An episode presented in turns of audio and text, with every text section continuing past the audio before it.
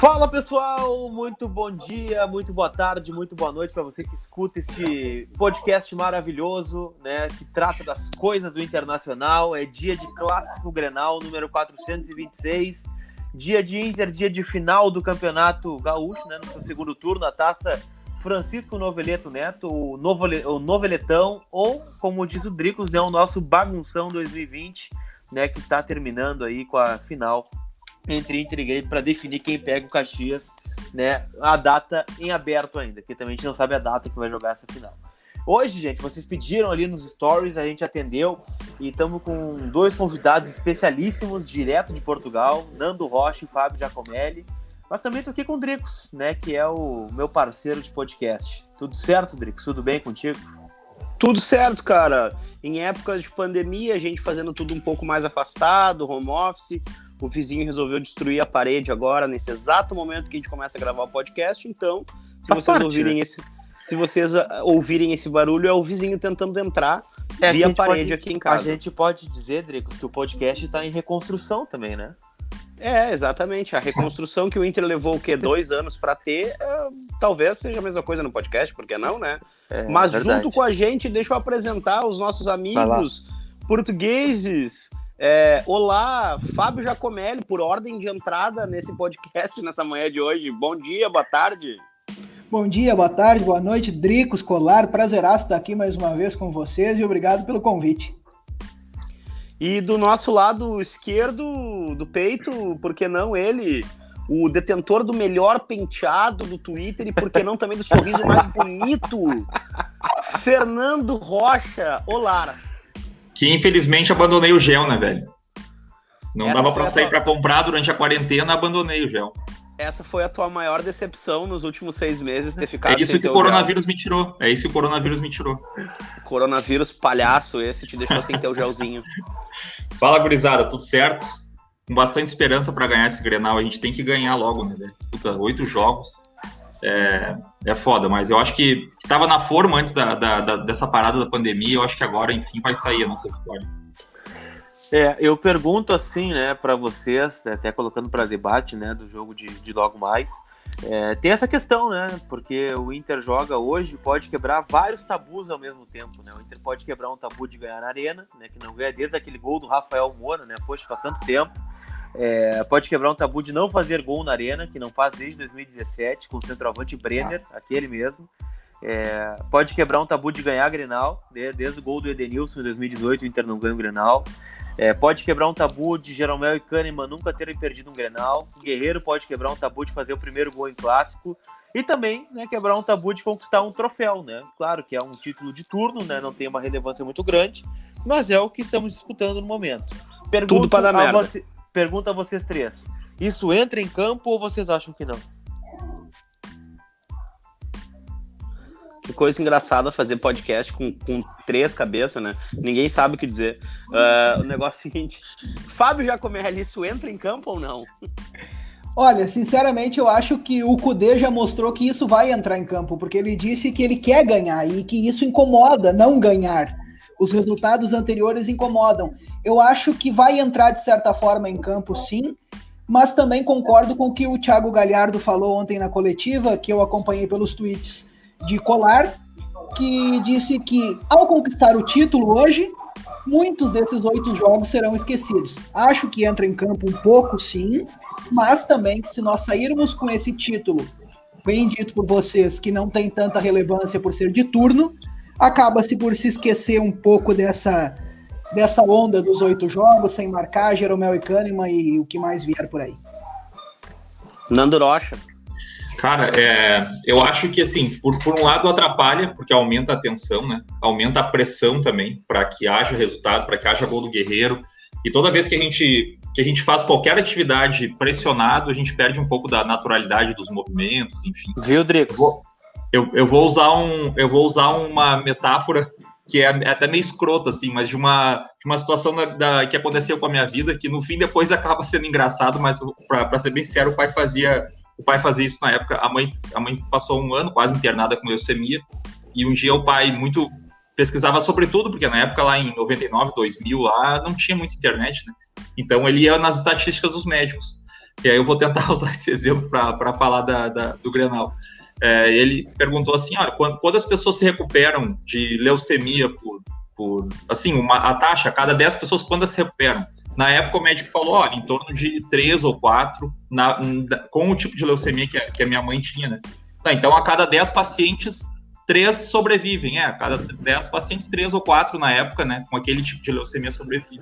E aí, às vezes, a mãe fazia amizade com pacientes no quarto e tal, e eventualmente esses pacientes faleciam, né? E a mãe ficava chateada, porque morreu mais um e tal, né? E o pai falava, ó, oh, ia lá e riscava, né? Dentro da estatística. Morreu esse, tu tá vivo. Os seis que é pra, estão para morrer já estão morrendo dentro da estatística. Estatística às vezes serve para isso, para nada, né? Mas assim, é quanto, quanto, quanto mais grenais aumenta o nosso jejum, mais perto da vitória a gente está também, né? Porque uh, isso aí é, é, é, uma lógica, não tem como a gente, um, ou o Inter ou o Grêmio passar tanto tempo sem, sem vencer um grenal. Uh, eu, eu, eu disse isso já em outras oportunidades e repito, eu acho que a vitória viria no, no Beira-Rio pela Libertadores, se não tivesse tido a parada. Mas, é, enfim, aconteceu tudo isso. Acho que talvez nem era para ter tido o jogo da, da, na Arena, né? E, e a gente jogou melhor já aquele jogo, com uma outra postura, outro tipo de comportamento que a gente cobrava do Inter nos últimos anos, né? principalmente o comportamento contra o Grêmio. Não é jogar para não perder e tentar por uma bola ganhar e tal, uma situação de jogo. É jogar para ganhar. E, e, eu acho que a gente fez isso e, e, foi onde a gente perdeu o jogo com um a menos com o gol do Diego Souza. Na hora que o, que o Cudê tentou colocar o time um pouco mais para frente mesmo, com um a menos, foi onde o Grêmio acabou fazendo fazendo resultado. É, eu acho que é por aí, né? Porque se a gente pegar as estatísticas dos oito, dos oito grenais, né? Tem muito jogo que a gente se irritou aqui, né, cara? Justamente nessa questão que o Nando tá dizendo de do Inter entrar na arena já sabendo que ia perder, né? E aí, é, vou deixar vocês tristes nessa manhã de quarta-feira, né? Poxa, é, o Inter perdeu um Grenal com o Zé Ricardo na Casa Mata, né? Sem chutar no gol, né? Do, do Grêmio na arena. E a gente já sabia que ia perder quando foi para lá. Né? Tanto é que o Zé Ricardo veio justamente para este clássico Grenal para não deixar o Cobalcini na Casa Mata. E tantos outros com o Odair no comando técnico, né? Que a gente acabou se retrancando demais e não, não oferecendo risco nenhum. Agora. Puta planejamento, né, Colar? Colar, bem rapidinho para te interromper. Puta planejamento. A gente tirou o, o Cobalcini para não queimar ele no fim da temporada. Gastou com um treinador que sabia que não ia ficar. Aí chegou no final da temporada a gente demitiu o Cobalcini. É, é mais ou menos por Era aí, pra ter né? queimado o cara, deixava ele então ali, né? É, sairia mais barato, né? O resultado sairia bem mais barato. O mesmo, seria o mesmo. Mas de qualquer forma, assim, é, eu concordo quando a gente pega essa análise dos últimos três grenais com o Kudê, né? Ah, não ganhou, é, não ganhou, é verdade. Mas a gente viu um Inter diferente no Grenal, né? Claro que o Grêmio tem, talvez, individualidades, né, que fa possam fazer a diferença, né? Caso do Everton e do e, e de outros jogadores, né? que, pô, o Everton achou uma bola no final do jogo, botou na cabeça do Diego Souza, ganhou de 1x0, mesmo o Inter com 10, perdendo gol atrás de gol naquele Grenal do Beira-Rio. E o da Arena também, né? A bola deu na trave, o Bosquilha acabou perdendo gols, né? Que não perderia outrora. E, e sinceramente, o Grenal do Centenário, né? Esse último, poderia ter sido 0 a 0 menos 3 a menos 3 que não faria problema nenhum, né? É um jogo que foi muito feio tecnicamente, o Grêmio é. achou um gol numa bola desviada, ganhou, tá na estatística lá, Grêmio 1, Inter 0. Agora, eu acho que, e concordo muito quando o Thiago Galhardo fala assim, não tem segredo para ganhar do Grêmio, a gente tem que jogar da mesma forma que a gente joga sempre. E as coisas vão acontecer ao natural, e espero que o Inter consiga fazer isso. E a parte mais interessante de tudo isso é que a distância técnica, na minha opinião, vem diminuindo muito, né? O Inter que não chutava gol, o Inter que não tinha nenhum tipo de agressividade em relação ao Grêmio, né? Foi um time que propôs muito mais o jogo nos clássicos desse ano. Existia uma diferença técnica em função de ter uma de ter do, do, time gremista já ter anos jogando junto, né? A mesma base, o mesmo time, né? E o Internacional naquela eterna troca, eterna reformulação, eterna reconstrução. E aí eu acho que é, o Chacho conseguiu desenvolver uma qualidade no time do Inter, onde diminuiu a distância, encurtou a distância. Claro que é uma droga quando tu para pra pensar que, bom, mas mesmo assim a gente perdeu dois jogos, né? Sem dúvida. E só que cada vez mais as circunstâncias dos jogos me parecem ser menos absurdas, porque o Inter já perdeu jogos pro Grêmio nos últimos anos que não viu a cor da bola, né? E agora, por exemplo, é, no, no, o Grenal do Beira Rio me irritou profundamente, porque, enfim, foi uma bola aos 46 do segundo tempo. O gol de, de falta de uma xiripa também me irritou profundamente. A gente espera que caia para o nosso lado também a bola, né? Que seja favorável para a gente também esse tipo de coisa. Mas eu vejo que cada vez mais. Bom, quando foi a última vez que a gente viu o Inter uh, jogando de igual para igual, como foi no Grenal do, da Libertadores. né? Jogando, pro, propondo o jogo na casa do, do, adversário, querendo atacar, querendo né, ser ofensivo. Faz muito tempo que a gente não vê isso, né? E para além do, do, dos próprios grenais, né, Dricos, o, o, o, jogo do esportivo acho que acaba por ser um exemplo, claro, salvaguardado as proporções de qualidade das equipes, o Inter fazer um, dois, três e seguir em cima do adversário querendo fazer mais. Eu acho que isso é uma coisa que também há muito tempo nós não víamos no Internacional. Psicopatia chachista. Sensacional, Essa... olha, sensacional esse termo. Podem anotar Essa... aí, pessoal. Você que está ouvindo, pode, pode twittar lá e marque o Dricos. É, eu, eu lembro muito do jogo chachista... da é, o Ariel Holan, ele tá metendo 3 a 0 e ele quer Isso. simplesmente que o Ariel Holan encerre a carreira profissional dele, porque ele quer, ele, o Chacho ele não tá satisfeito em do, ele quer exercer o poder, o domínio. Ele quer ser aquele cara que ele vai te, ele vai te amordaçar, te acorrentar e te dar três palmadas na bunda. Então ele, ele tem essa coisa, né, do querer uh, mostrar no campo, na bola, na técnica, né, na força da tática dele, o quanto o time dele está bem, né? Claro que, bom, depois, nesse final de semana aí a gente viu um decréscimo, né, por uma série de fatores, mas bom, há quanto tempo também o Inter não decidiu uma partida em, em cinco minutos, né? há muitos anos o Internacional não decidiu uma partida assim 3 a 0 no primeiro tempo, é, tá tudo certo. Né? Eu nem me lembro qual foi a última vez. Não, e mais, né? A última partida no primeiro que, tempo. A última partida que o Inter ganhou de 4 a 0 por exemplo, eu não lembro da última. É. É. Não, não, e assim, e, eu, uma coisa interessante também no trabalho do Kudê é que ele aproveita todas as circunstâncias de jogo, mesmo as que não são favoráveis, para criar algumas, algumas situações, simular algumas situações que ele pode aproveitar mais tarde, quando o jogo for a valer, como, por exemplo, aquela expulsão absurda do Sarabia. A gente até pode discutir se era para amarelo, se era para vermelho, mas enfim, pela imprudência, pela negligência dele de, de, de, ter ocasionado um lance com 4 a 0 ele pega o cara no colo e bota o cara para dentro do gol. É melhor que ser expulso e ficar fora de um Grenal. E o Rodinei, voltar ao Rodinei, que a gente sabe que, embora o Saravia não tenha até voltado tão bem depois da pandemia, mas é mais jogador. Mas enfim, o que, que ele fez ali? Ele testou uma, uma, uma nova formatação com, com, com, o Moisés jogando como, como zagueiro pela esquerda, o Patrick jogando de ala, o Zé Gabriel pela direita. Enfim, ele, ele a partir de uma situação negativa no jogo, ele criou um contexto que, que pudesse testar algum tipo de, de circunstância em outras partidas, seja para sair jogando, seja para fazer recomposição no meio do jogo. E, e, a equipe manteve o padrão, manteve o, o, a posse de bola, o ímpeto, né? A gente deixou de fazer mais gols, então é, teve um, um, um, tem um Twitter, acho que se eu não me engano, é o Stat Inter, não me lembro, que eles fizeram uma, uma pesquisa bem interessante sobre o comportamento do Inter pós-gol que era o que mais nos agoniava, né? Cada vez que o Inter fazia um gol nos, nos anos anteriores, eu não estou pegando só 2018, 19, não. Isso vai lá de 2015 para cá. E eu incluo, inclusive, o próprio Aguirre, que é um cara que eu admiro bastante. O Aguirre, às vezes, tinha esse comportamento de, às vezes, abrir, sendo. A, a, a começar o jogo com uma pressão, uma marcação alta, a gente terminar o jogo eu embaixo da cama, assim, né? Com tapado até as orelhas para não poder ver o, ver o que está acontecendo no jogo.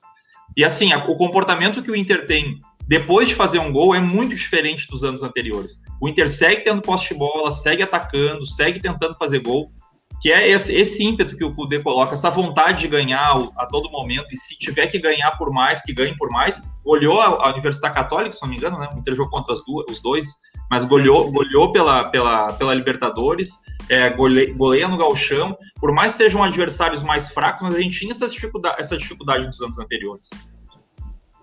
É, isso é verdade. E até bem no ponto que tu tocou né, sobre essa questão do Saravia, né? A gente debateu isso no outro podcast, que o Saravia foi realmente é, para ser bonzinho, né? Um pouco inteligente né, na, na falta que ele cometeu. e que gerou a expulsão. Preocupa vocês, Fábio, Nando, Dricos, essa questão da expulsão do, do Sarabia e o Rodinei no Grenal? Sinceramente, foi engraçado. Eu... Fala, vai. Fala, ah, não, que coisa linda, cara. Eu fico muito feliz com essa, essa, toda essa gentileza, esse excesso de gentileza, coisa linda. Como é bom participar com gente educada do podcast. Eu achava que só o Lucas ia me tratar assim como, como um querido, mas não o Fábio Jacomelli também me trata assim. Fábio, o que, que tu acha?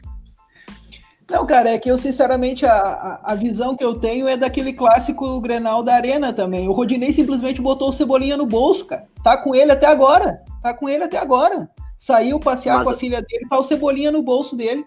Então, isso, por um Mas lado, aí eu acho um que... Conforto. Logicamente que a gente sabe que o Saravia tem muito mais qualidade. A gente viu a chegada no fundo do Saravia, a bola na área. E concordo com vocês, ele foi infantil na expulsão. Uh, vou questionar assim se foi certo, se não foi, porque eu acho que ele viu o Cuesta, sabe? Ele viu o Cuesta na linha de visão dele e pensou: não sou mais o último homem, vou fazer a falta. Mas foi, foi infantil, tá expulso mas não vou dizer que eu fico 100% tranquilo, mas a visão que eu tenho do último jogo do Rodinei num Grenal é aquele Grenal da Arena e que isso me causa um pouquinho de, de conforto para esse jogo. É que, na verdade, assim, tem o um aspecto do, do Rodinei. Eu acho que, claro, a gente entra muito nessa parte de, do meme, da brincadeira, né, de tudo mais, mas é, tem o lado que o, o Rodinei, ele não é bobo, né? Ele não, para bobo ele não serve. Ele viu a chegada do Lávia e pensou, bom, é, né? Então vou ter que dar algo mais agora porque a posição dele tá em risco. E, aí veio o jogo onde ele foi muito bem, na minha opinião, ele foi muito bem no Granada Libertadores, né? E, e, e, aí eu acho que ele cresceu na hora que ele precisava crescer, que ele foi demandado a crescer em função de ter a famosa sombra, né? E, e, é isso que acontece. A gente fica falando até do próprio Wendel, né? Tipo, ah, pois é, a gente tem um monte de crítica, a gente é reticente ao Wendel, enfim. Mas não esqueçam de uma coisa: o Wendel também deu uma resposta positiva a partir da vinda do Moisés. Essas sombras acabam fazendo bem, né, pro, pro, pro plantel. Porque elas acabam fazendo com que o nível cresça, a disputa cresça, a competitividade pela posição cresça, né? O, o próprio Musto Bom, acho que o, o recado do Kudê ficou claro quando ele coloca o Lindoso no time titular, né? E aí ele, bom, olha só, vamos testar, porque daqui a pouco eu não posso contar mais com o meu cara de Exato. confiança, porque ele é doente, né? Ele tem um probleminha, ele, ele, ele tem um probleminha. Se aquela frase da Cabacice que viralizou aí nas últimas horas, né? É, do, do, do, Renato falando daquele pênalti, ah, não aguento mais tanta cabacice. Se aquela frase fosse proferida pelo Kudê, eu também entenderia, entendeu? Porque, cara, é, aqueles, aque, aquele lance do Sarada mais foi do que uma cabacice. A gente falava no podcast, o Lucas, tipo, ah, daqui a pouco ele, tá, a cabeça dele tá 0 a 0 ele quer competir, ele quer vencer qualquer, né? Mas também faltou um pouco de maturidade para ele entender que seria muito importante a presença dele no Grenal, né? Ah, sabe que eu, eu, eu talvez o único jogador dessa temporada contratado que eu fui uh, contra foi a contratação do Rodinei, porque eu entendi que a gente tinha opções melhores para lateral. Tanto é que de, um mês depois a gente contratou o Saraf, que eu acho melhor que o Rodinei, e o Heitor poderia ser o reserva tranquilamente, ou seja, a gente não precisava gastar com essa, com essa posição no momento que a gente está, né? Claro que é sempre bom ter grupo, né? Um grupo com mais opções e tal. Mas assim, vou falar bem sinceramente, eu acho que ele não faz uma má temporada. Ele começou bem na pré-Libertadores, é, teve boa atuação no Grenal da, da Arena. Uh, foi um, é um jogador que foi destaque da Ponte Preta, contratado pelo Flamengo. Acabou perdendo posição, não foi para qualquer um, foi para o Rafinha, que é um jogador que a gente sabe que tem de nível mundial. Uh, bastante experiência no, no, no, lado de campo, né? Se, seja na lateral, seja no banco. Mas, mas o Rodinei é um jogador interessante. É, é um jogador interessante e, e assim, eu acho que a experiência que a gente teve com o primeiro Grenal da Arena me deixa um pouco tranquilo assim em relação à, à escalação dele. Eu gostaria de ver o Saravia jogando um Grenal a valer, pra, pra até para porque é um Grenal ainda de galchão, não é um Grenal uh, brasileirão ou Libertadores, para ver uh, o comportamento dele também. E me preocupa um pouco, assim, eu, eu, não, eu não sei se esses estrangeiros têm uma outra percepção sobre a arbitragem brasileira, porque o Musto tem um comportamento, sinceramente, até meio esquisito às vezes, porque ele parece um guri de 17 anos que entrou e não tá ligado no que tá acontecendo. O último Grenal que teve agora, esse Grenal bizarro lá no, no Centenário. Uh, te, teve, teve uma hora no primeiro tempo que eu, eu só faltava gritar aqui de, de Portugal para poder tirar ele, porque eu tava na cara que ele ia ser expulso. Né? Tava, tava nítido que ia acontecer a mesma expulsão que aconteceu no primeiro jogo, do, no primeiro Grenal do ano. E o Saravia também, é, com esse, nesse episódio, eu começo daqui a pouco imaginar que talvez os estrangeiros não, não tenham uma adaptação ainda, de repente, à forma da, da arbitragem brasileira. Não sei como é que, como é que eles, eles percebem isso fora, se de repente seja, ela seja um pouco mais permissiva, eu não sei. Mas é um comportamento esquisito de dois jogadores que eram para vir para o grupo, para somar não só a qualidade, mas também experiência, títulos, que são jogadores vitoriosos, né? Sim, certamente sim. É, mas tirando isso, né, e acho que a gente preocupa, se preocupa com a questão do Musto, né, porque realmente ele faz uma boa temporada, mas aí quando vem o Grenal parece que o QI dele diminui uns 75 mais ou menos, né. Mas tirando isso, a gente debatia ontem aqui no podcast também, né, sobre, sobre isso. O para vocês, o time titular, é, claro, com essa questão da lateral direita, né, se vai jogar o Rodinei porque o Sarabia tá fora, mas o time titular é mais ou menos o que jogou contra o Esportivo, né? Acho que não dá para mexer muito. Não sei o que vocês acham. Vai daí, passarinho! Tem um passarinho em algum, em algum dos áudios, tem um passarinho no fundo aí. É, aqui eu sigo com o meu vizinho batendo. É... Ô meu, mas eu, eu acho que essa formação para nós aí é tá ok, né? E principalmente com o acréscimo dele, né? Galhardeus. Galhardeus, o homem, a, a besta enjaulada, a fera, né? A maior, a maior ilusão que nós poderíamos ter nos últimos anos em relação ao jogador de futebol, né? Inclusive, o Lucas Colar me enviou ontem um áudio, uma musiquinha do Galhardo, e eu cantei ela o dia inteiro. É uma boa música. É uma boa música. É, mas a questão aqui é a seguinte, ó. Eu, eu sinceramente acho que o Inter vai, vai jogar com esse time da formação do, do Conto Esportivo, e a gente acaba com algumas peças que o Kudê testou, né? E que acabam sendo os homens de confiança dele para um segundo tempo, para uma eventual substituição, que foram os que ele testou, que a gente sabe que ele vai apostar no Potker se precisar para um segundo tempo. A gente sabe que ele vai apostar é, num D'Alessandro, né? E, e, que ele vai não vai colocar numa semifinal de campeonato gaúcho, por exemplo, é, caso não seja extremamente necessário, o Praxedes. Ele não vai colocar, não vai ser agora que a gente vai ver o Peglo, né? A gente, enfim, já não estava vendo o Nonato, né? Então, eu acho que essa calma que agora que o Chacho tá tendo para ir colocando gradualmente os caras para jogar, né? Faz com que a gente também tenha uma certeza de volume, né? Pô, a gente tem um volume, a gente tem um time, a gente tem um plantel, né? Não são só 11, são 13 jogadores aí que a gente acaba. Tô colocando o Potker até como, né, enfim. Mas a gente sabe da condição do Patrick também. Pô, o Patrick é um cara que o, que o Chacho confia para um segundo tempo, né? Eu não, mas o Chacho confia. E se Chacho confia, Chacho é uma ideia, né? Chacho não é uma pessoa, Chacho é um, Chacho é um modo de vida. Vocês confiam no Patrick? Cara, eu vou dizer, eu vou dizer para vocês assim, eu, eu acho que eu, eu falei isso domingo, fui xingado por alguns, fui elogiado por outros, mas mantenho a minha opinião, assim, eu acho que o, que o Kudê tem um poder meio transformador, eu acredito tanto no, nessa ideia Kudê, assim, tudo que, que, que circunda o Kudê, que eu acho que talvez, eu, eu, tanto que eu tava com esperança dele fazer o Potker aprender a, a jogar direitinho, né, Bola. Mas eu é, aprender a jogar bola, levantar a cabeça e tal, essas coisas assim básicas. Uh, fiz até um texto dizendo que, olha, talvez seja a temporada do Potker com o Kudê, né? Embora a amostragem ainda seja pequena, o Potker é um cara que nos deixa com os dois pés atrás.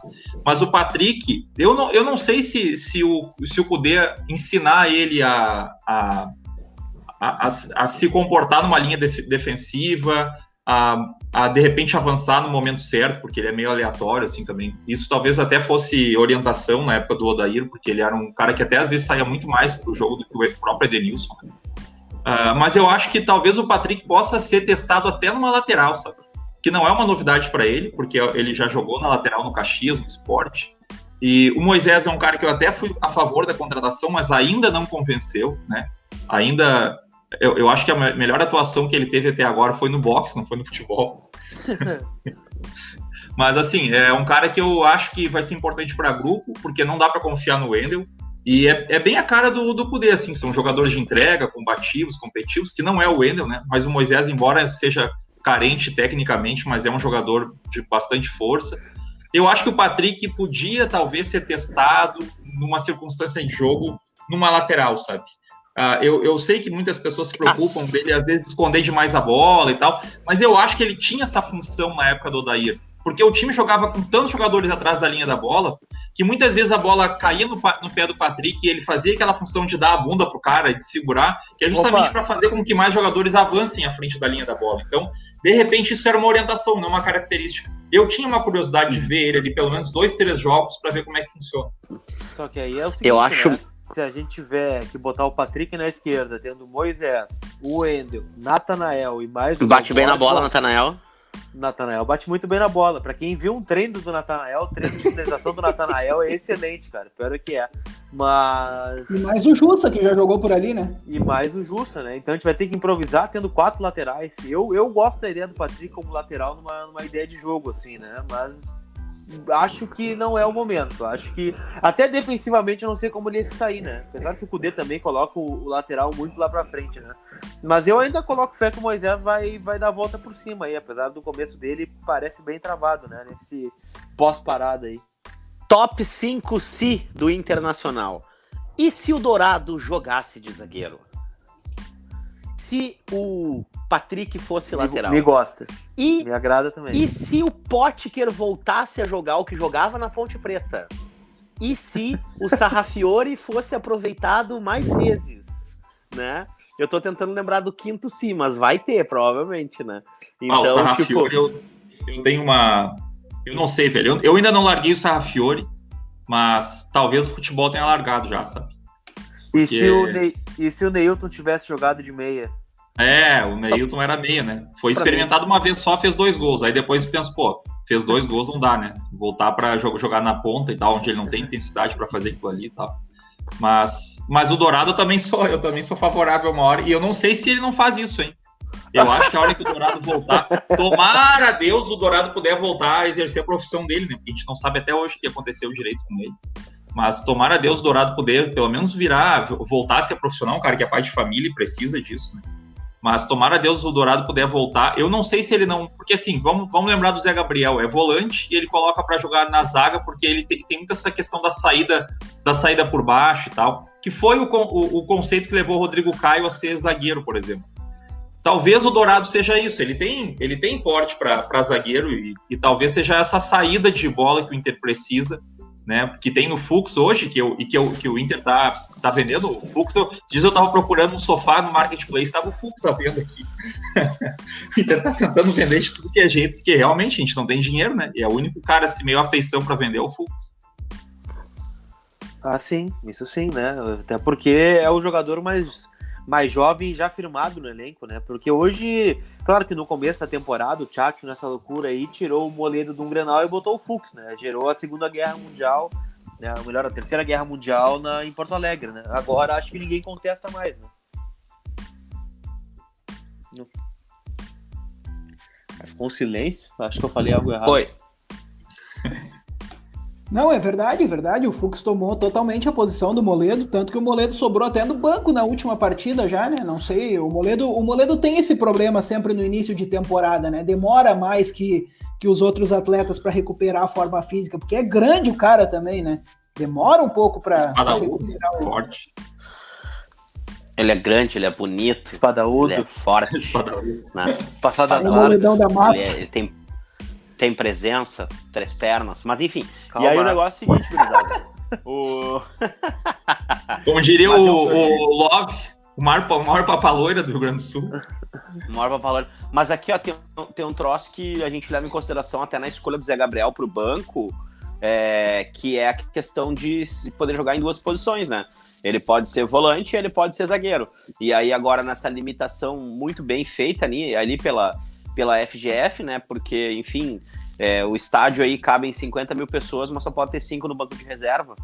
Vai entender, né? Por que, que não botam mais passadinho ali, mais uns dois, três ali, e coloca a gurizada né, num, num espaço maior, até para ter um pouco mais de opção, para ter, enfim, né?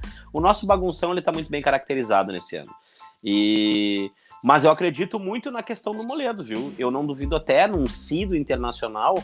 Por que não o Internacional não joga com uma linha de três zagueiros? e se? E se jogássemos é. com três zagueiros? E se?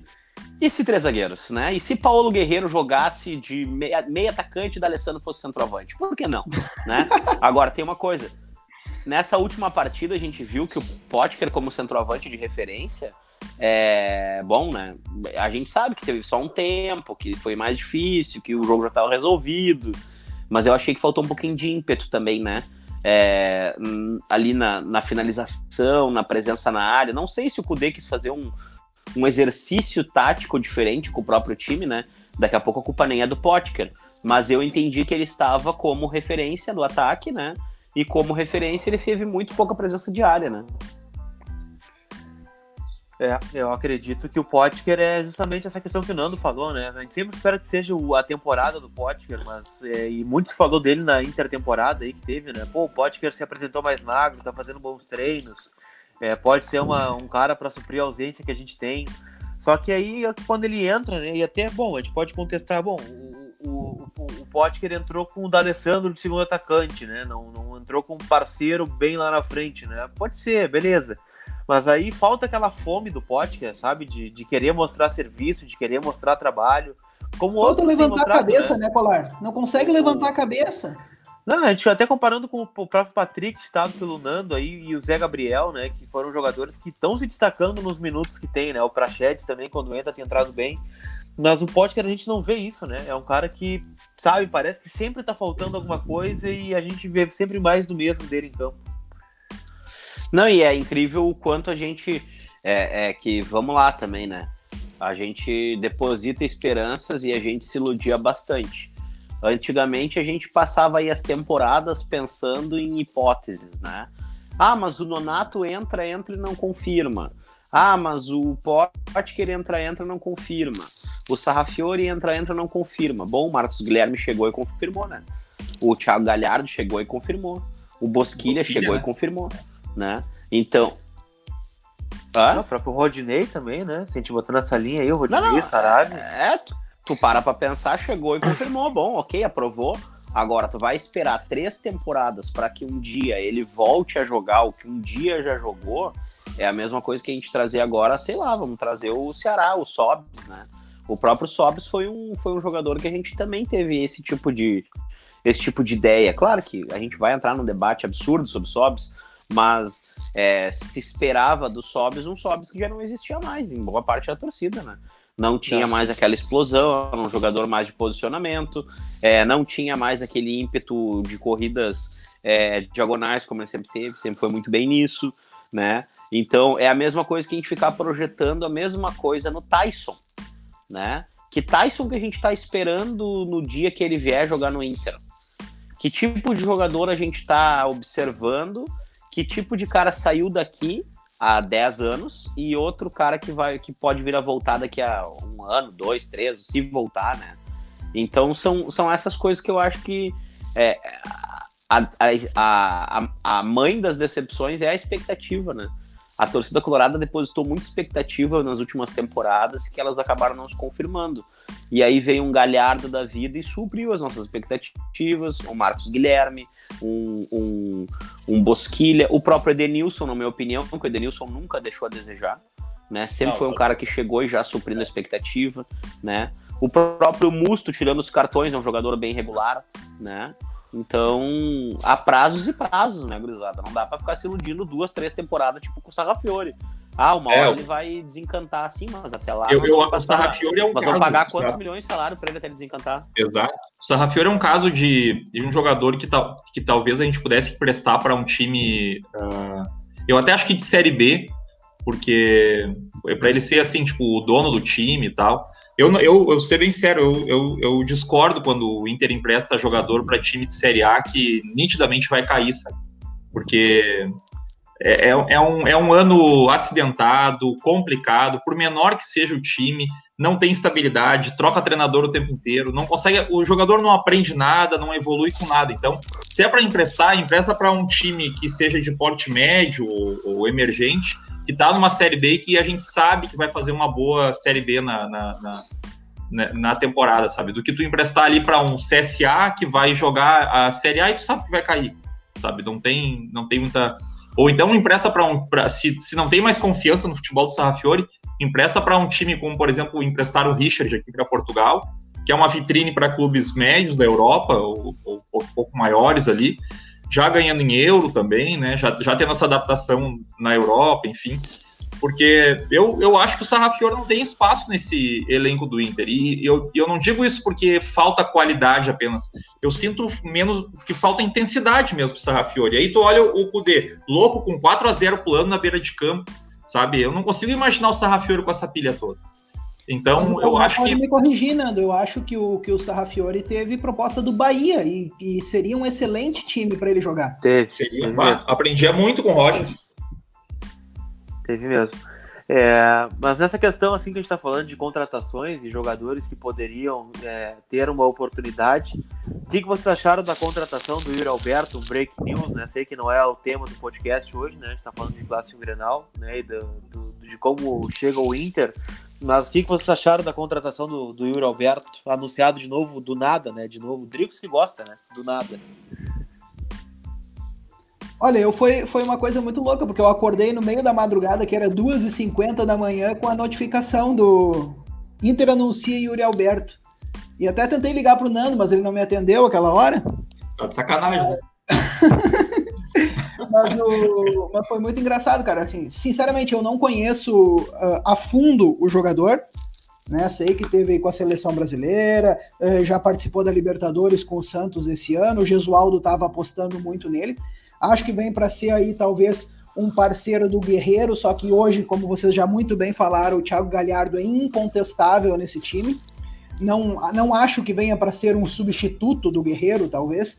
É, acho que o Cudê pensa em algum momento aproveitá-los os dois juntos, mas penso que naquela onda dos 19 anos, né, é, vem para ser trabalhado pelo Cudê, vem para ser trabalhado para aprender com o Cudê mas o que vale ressaltar nisso tudo é mais uma excelente condução do Alessandro Barcelos, aí do da diretoria do Inter em geral, Rodrigo Caetano, né? Um belo trabalho, se posiciona saindo do, do mercado e o Santos viu que não ia ter como cumprir o valor e ainda ia ter que pagar uma multa à vista para o Inter e está aí, mais um reforço muito bem anunciado pelo Colorado. Ah, eu, eu também, assim, não, não posso dar uma opinião tão aprofundada, porque vi pouco, assim. Aqui prejudica um pouco, assim, a gente ver o futebol brasileiro, porque às vezes jogos nas, na, no meio de semana é mais difícil de ver de noite, né? Mas uh, vi poucos jogos dele, assim, é um jogador de potencial, com 19 anos, que, que, que, que entra aí uma, uma, um conflito, assim, que eu, que, eu, que eu tenho, né? Porque um, o Santos, mesmo numa má fase já nos últimos anos, consegue gerar um jogador de 19 anos que sequer era titular, mas fazia parte do grupo, e, e, e, um time vai lá e contrata ele por 10 milhões. Ok, esse dinheiro não foi para o Santos, mas uh, gerou esse montante, né? E por que que acontece isso? Porque o Santos botou o Urigo de 16, 17 anos para jogar. Com 16 anos ele jogava com o Elano já. Porque é conceito do Santos fazer isso. E o Santos só se mantém hoje porque revela muito, né? No Inter, a gente talvez tenha algum jogador de 19 anos da qualidade do Yuri, Alberto, não sei, mas a gente não vê jogar esses jogadores. Então, eu acho que, claro, é um jogador mais pronto, mais experiente, evidentemente, porque joga num clube que tem esse, esse conceito de aproveitar jogadores da base bem mais cedo, né? Não deixar passar o tempo e não deixar passar o timing, né? E, e, e, eu acho que é um cara para brigar por titularidade com, com o Galhardo, com o Guerreiro, ou talvez para ser o substituto natural do Guerreiro com, com o tempo. E, e eu, eu até acho assim, ó, eu, o Kudê fala muito de dois atacantes. A gente lembra na década de 90 de duplas de ataque memoráveis, né? Fabiano e Christian, é, Edmundo e Romário, enfim. Ariel, Ariel, e Trellis, Ariel e Trellis. Ariel e Trellis. Ariel e Trellis, é, mas assim, pô, depois de 2005 ali, Nilmar e Teves, né, dois centroavantes jogando junto também no Corinthians. E o Cudê tem essa proposta de jogar com dois atacantes, né, ele fala dois centroavantes porque eu acho que ele se atrapalha um pouco na, na, na tradução ali, porque não são exatamente dois centroavantes, mas são dois atacantes mesmo. Que o Guerreiro consegue, tem qualidade para também ser um atacante, não só o centroavante fincado na área. E nesse sentido, eu acho que valia a pena até o Inter seguir, porque eu acho que foi um balão de ensaio, o Inter fez, ele deu um balão dizendo que estava interessado no Evanilson, que era para acelerar o negócio do Yuri Alberto. Mas eu achava um jogador interessante para a gente olhar também. Porque, e, e, a gente falava do Potker agora, que é um cara que jogou bastante com o Odair aqui, né? Bastante seguido, no caso, né? é, era, era um jogador que pode, de repente, ser envolvido até numa negociação ali com o Evanilson, para liberação do Evanilson. Eu acho um jogador jovem, de bastante potencial. E a gente daí teria, aí sim, teria quatro jogadores para revezar as duas funções de ataque. É, a corneta do Fernando é sempre muito muito fina, né? Ela, a corneta do Nando ela nunca vem assim reta, né? Ah, jogou, ah, pois é, jogou, mas em quantidade, não jogou hahaha, né? O Nando é um mestre da corneta com, com, com finesse. Ele meteu uma corneta. Uma corneta com finesse é muito bom também. Uma corneta, né? De leve, né? Então, essas coisas aí eu já tenho uma certa experiência com o Fernando Rocha. Mas sobre o eu acho que é um jogador com potencial e sobre a política do internacional de não aproveitamento da sua base, é, eu entendo é, em algum aspecto que queira dar é, uma maior uma maior robustez ao plantel, mas o torcedor já deixou de eu acho que mudou o perfil da torcida nos anos, né? O torcedor quer ver mais jogadores da base jogando. Antigamente a gente tinha uma cabeça, é, uma ideia do, do medalhão, do jogador de fora, daquela coisa. E o Internacional tem a sua, na sua essência, né, o uso da base, que, se, que acabou se perdendo, porque, bom, se a gente for lembrar lá, os times dos anos 2000 ali, que eles foram montados com jogadores de fora, né, jogadores que estavam se adequando a um projeto de reformulação do Inter, enfim, mas bom, esse mindset também mudou com o passar do tempo, né? Prova disso é o Neto, né? A gente não viu o Neto jogar. E o Neto ficou aí seis meses nesse limbo aí, entre ali o Brasileirão de aspirantes, e aí ele, ele se destacou, e agora aí a gente, te, a gente tinha outros jogadores também na própria copinha, né? Que a gente fica nesse limbo, a gente fica sem entender, sem saber, sem enxergar, porque porque a gente ainda traz um legado de jogadores que não vão ser aproveitados no grupal, que eles não estão tendo um aproveitamento adequado, mas tu precisa fazer negócio com eles. Tu precisa colocar eles na vitrine, tu precisa botar eles para jogar, tu precisa não sei o quê. Eu não sei, não lembro de cabeça quantos jogadores o Internacional acabou colocando para frente nos últimos dois anos. Mas isso só, se, só aumenta e só se acumula, né? Hoje eu acho até que a proporção de jogadores que o Internacional precisa acabar emprestando por não aproveitá-los é bem menor, né? Mas a gente ainda tem. E aí a gente tem nessa fila aí o seu Potker, a gente tem nessa fila aí é, o próprio Sarrafiore, a gente tem nessa fila aí que a gente não sabe o que, que vai acontecer é, com o Natanael. A gente não sabe o que. Bom, agora a gente tem aí dois laterais, o Saravia e o. O, o Saravia e o. Rodinei. Rodinei. E a gente tem o Heitor, que entrou no limbo também, né? Então, bom, a gente. Hoje a proporção é menor, mas a gente ainda tem uma série de jogadores, né? Que a gente acaba trazendo de fora, a gente não aproveita e a base fica relegada, né? Enquanto o Potker uh, joga no Inter desde 2017, a gente não viu o Richard, não viu o Ronald, que também foi destaque de um Brasileirão uh, quando o Inter foi campeão de um Sub-23, não viu o Neto. E, e assim, tem, pode, pode que venha alguns, alguns torcedores dizer, ah, mas não jogam nada. Eu não sei, a gente não viu. Não sei se é. não jogam nada. Não dá para saber. Eu sei o Potker, mas esses a gente não sabe. Né? Então, é, quando é, para mim, eu acho que cada vez mais quando, quanto menos tem dinheiro, o conceito tem que, tem, que, tem que ser mais firme nesse sentido. Jogador contratado tem que ser titular, uh, ou vir para ser titular, ou vir para brigar por posição. E para grupo tem que ser jogador para compor, compor com jogadores da base. E no máximo, assim, fazer uma contratação pontual ou outra de jogadores como o próprio Galhardo, que veio do Ceará, né? Aí o Bosquilha veio da França, tudo bem, mas vem para ser titular. É um meia jovem que até eu acho que, que, que, que, não sei quantos anos fazia que o Inter não contratava um meia jovem, né? O último meia que o Inter contratou foi o Camilo, e o Camilo já tinha trinta e tantos anos, e antes dele tinha sido o Alan Patrick em 2014. Então o Inter não. É um, clube, é um clube meio avesso, assim, a contratar meias, né? E esse ano contratamos dois, né? O Bosquilho e o Marcos Guilherme, que são jovens. Isso é mais, é, é, é mais legal, hein? E o próprio Galhardo, né? O Galhardo ele deixa bem Sim, claro, que é meio atacante, né? Eu achei muito legal que ele falou assim: eu sou meio atacante, gente. É. né? Ai, essa casa serve a Thiago Galhardo, caralho. Bom, o papo tá ótimo, tá muito legal. Tá dentro do Grenal. É, Fábio Jacomelli, teu palpite pro Grenal. Cara, eu, eu vou. Posso, posso ser execrado depois nas redes sociais pelos corneteiros que vão ouvir o podcast, mas eu vou apostar em 2 a 0 com facilidade. Pro Inter. Forte, hein? Pro Forte, Inter, hein? logicamente. Não, não, só pra, né? Vamos, vamos.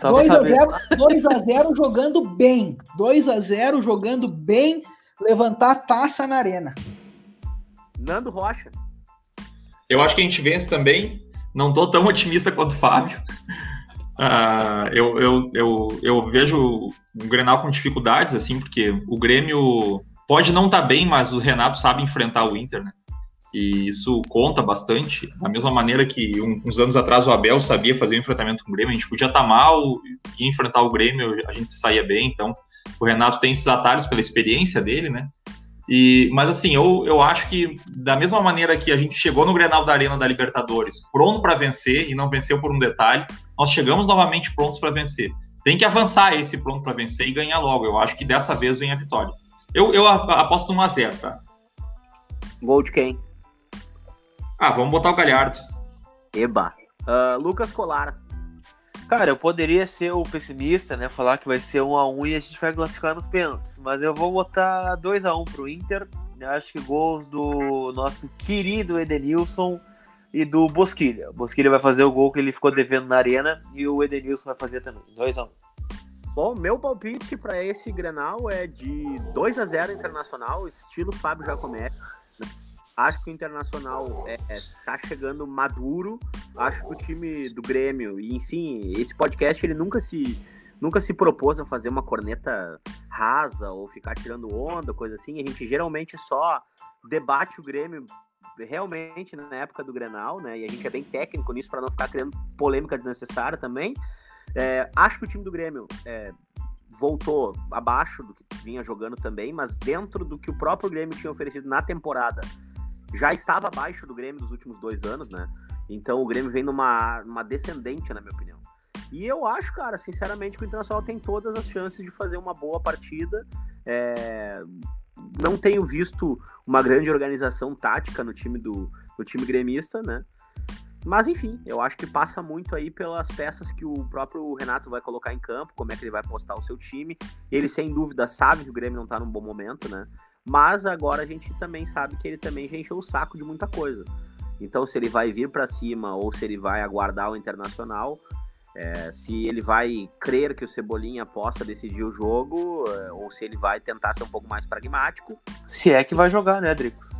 Exatamente. Ah, cara, eu, eu, eu acredito ainda que jogue, mas é, a questão não. Enfim, acho que sem o Cebolinha o Grêmio vai perder aí o seu, seu grande potencial ofensivo e muito, né? Porque é um jogador realmente diferente. Ano passado, na minha opinião, ele era o, o, o grande atacante assim do, do, do país, né? Esse ano não confirmou, mas no ano passado ele realmente estava numa grande fase, é um cara bem diferente. Ele tem aquele estilo do drible do Fabiano, é sempre o mesmo lado, mas sempre todo mundo cai, né? Então, o que, que, eu vou te dizer, né? Ele é muito competente nisso aí, é um, é um bom profissional. Agora, bom, eu torço para que o Internacional já agora já entenda como se joga o Everton Cebolinha, consiga marcá-lo e, né, segure o Grêmio e ganhe o jogo, porque eu tô cansado já dos, do quase. O quase não garante a nossa vaga na final, né, Lucas Colara? É, então, cara, uma, uma vitória seria muito importante, né? Justamente para tirar esse peso e para colocar o Inter na final do Campeonato Gaúcho, né? Para decidir com o Caxias aí, quando, Dricos? Aí eu deixo por tua conta, tu que adora dar sugestões de datas pro, pro final do Campeonato Gaúcho. Vá merda, todo mundo com essa Ai, vamos sugerir só uma data agora. Não, vocês vão jogar. E não me interessa se o Inter classificar ou o Grêmio classificar, eu quero duas datas de final de campeonato gaúcho que vocês encheram o saco para jogar esta merda desse campeonato. Então agora vocês se virem e achem um jogo no meio da BR, se for o caso, numa terça de tarde na hora do engarrafamento para jogar. mas vocês parem de me encher o saco agora com um jogo só de final. Então vocês se organizem, porque eu não vou parar de incomodar vocês agora. Incomodar, encher o saco, foram contra as bandeiras, fugiram de cidade, fizeram o que aconteceram para jogar essa droga desse Campeonato Gaúcho. Agora vocês vão até o final desta merda com dois jogos de final. Muito obrigado. Então tá, Dricos, deixa eu me despedir do nosso Fábio Giacomelli e do Nando Rocha também. agradeço a disponibilidade dos dois. A gente foi meio Inter, né, Dricos? Do nada, a gente convida os caras para participar do podcast, eles toparam de primeira. Então, e eles aceitaram, né? Oi? E eles aceitaram. Eles aceitaram, né? Então a gente agradece a, a parceria deles, sempre à disposição, né? A porta sempre aberta do Vermelho Podcast para quando vocês quiserem participar, viu, Fábio? E Nando Rocha, diretamente de Portugal. Valeu, Colar, valeu, Dricos. Quando quiserem, sabe que é só chamar ali e, na medida do possível, a gente atende. Da mesma forma que eu sei que posso contar com vocês, vocês podem contar comigo. E vamos para dentro deles. Valeu, Nando. Nando tá mudo. Nando sumiu. Deve estar atendendo alguma tia lá.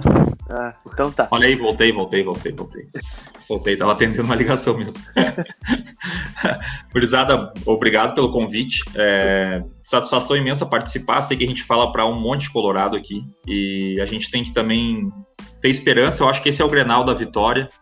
E, enfim, chegou a hora de vencer. Não, não dá mais para adiar, não dá mais para só jogar bem. A gente tem que, de alguma maneira, ganhar. E eu confio muito no Kudê e, e acho que a equipe chegou no, no, no ponto certo para vencer esse jogo. Então tá, pessoal, a gente fica por aqui. Voltamos, Dricos, após o Grenal, né? Na quinta-feira com o Vermelho Podcast, correto? Lembrando sempre que eu vou te tacar o peru, né? Então deixando aí já o.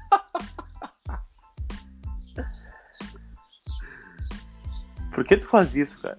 É, era tchau agora? é que... Não, era, era pra ser um tchau, né? Tu, tu, tu avacalhou. Tu avacalhou com o podcast, né? Vai ter que botar tarjinha, mais 18 ali agora, né? Bom, não tem problema. Já falei tanto palavrão mesmo, né? Beijo do gordo pra vocês e até o pós-jogo do Granal. Tchau. Tchau.